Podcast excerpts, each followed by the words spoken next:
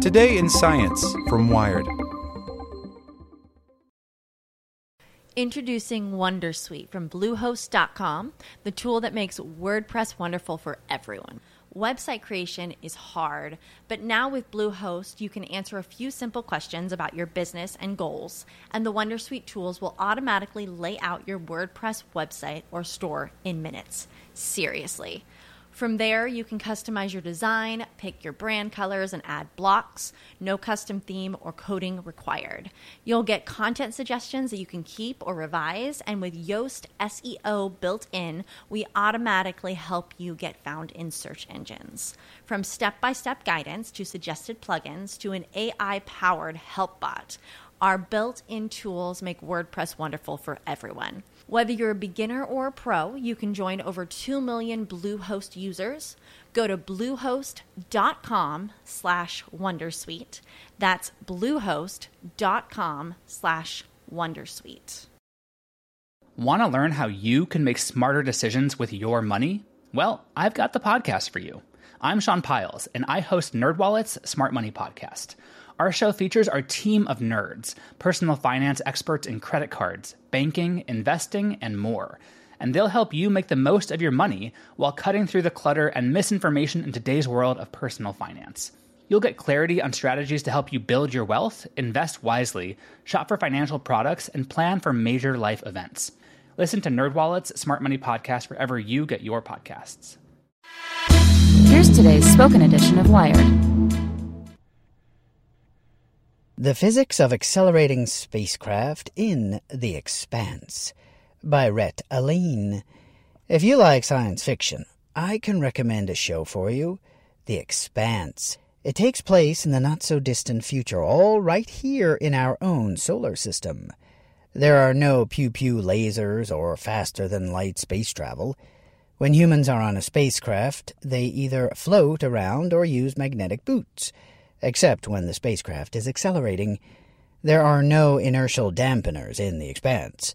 Not only that, but it has interesting characters and a compelling plot. I like it a lot.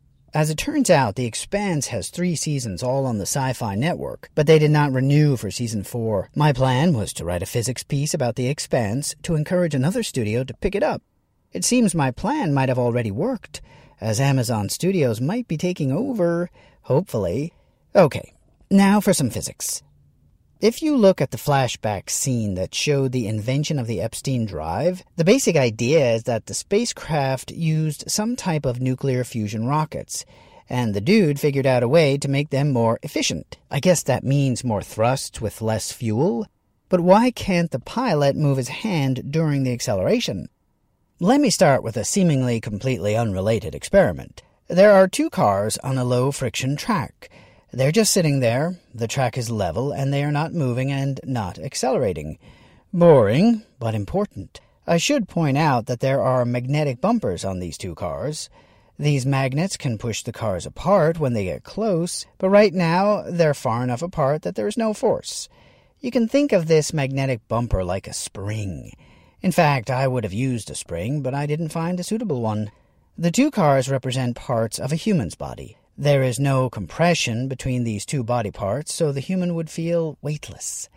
This human is in deep outer space, far away from any large gravitational objects, so that the human is indeed actually weightless. What about a human standing on Earth? Well, then you would have the same two cars with the track inclined a bit. There's a large block that prevents the red car from moving, and this would be like the floor on Earth. There's really only one difference in this case, in that the two cars are closer together. The magnetic spring has to be compressed some in order for the red car to push up on the blue car. The human in this case would not feel weightless. The human would feel normal.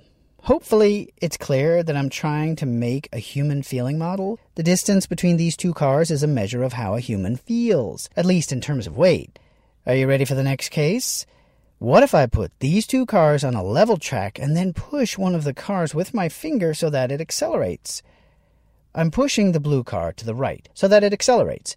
But what about the red car? It also accelerates to the right, but I'm not pushing it. Instead, the red car accelerates from this magnetic spring between the two cars. This is what happens when you have a human in a car, an actual car that is speeding up.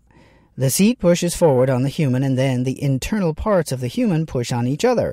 I'm sure you've been in an accelerating car before, right? You know what it feels like. It feels sort of like the car is leaning back.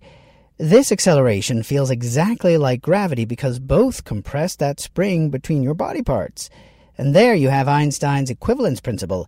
An accelerating reference frame is equivalent to a gravitational field. And here is your answer to the crushing acceleration of the Epstein drive. The acceleration of the spacecraft is just like a super high gravitational field.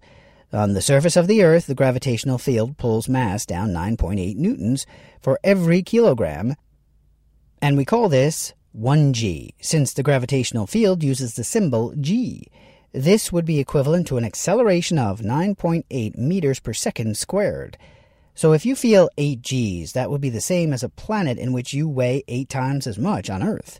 That means your hand that normally has a weight of 5 newtons would feel like it's 40 newtons, 1 pound to 8 pounds. Of course, you have to lift more than your hand to turn off an accelerating spacecraft, especially when you disable the voice commands. The whole arm might have a normal weight of 35 newtons, 8 pounds, such that it would feel like 284 newtons, 64 pounds. While some people might be able to lift a 64 pound dumbbell, a man that was living on Mars probably couldn't. The gravitational field on the surface of Mars is only 3.8 newtons per kilogram. You don't have to be quite as strong to move around on Mars as you do on Earth. But wait, I have one more case to point out how humans feel weight. Let's go back to the two cars on the track. What would happen if I let them accelerate by rolling down an incline? Here, both cars are accelerating close to the same value as when I pushed one of them. However, the magnetic spring is not compressed. This situation represents a human in a gravitational field without a floor, such as a person in free fall or an astronaut in orbit. In both cases, there is a gravitational force on the human, but this gravitational force causes the human to accelerate. There is a big difference between acceleration due to gravity and an acceleration due to some other force. For the two cars, the gravitational force pulls on both cars to cause them to accelerate. There is no need for a compressed magnetic spring to make the other car, Remember, these cars represent body parts to accelerate.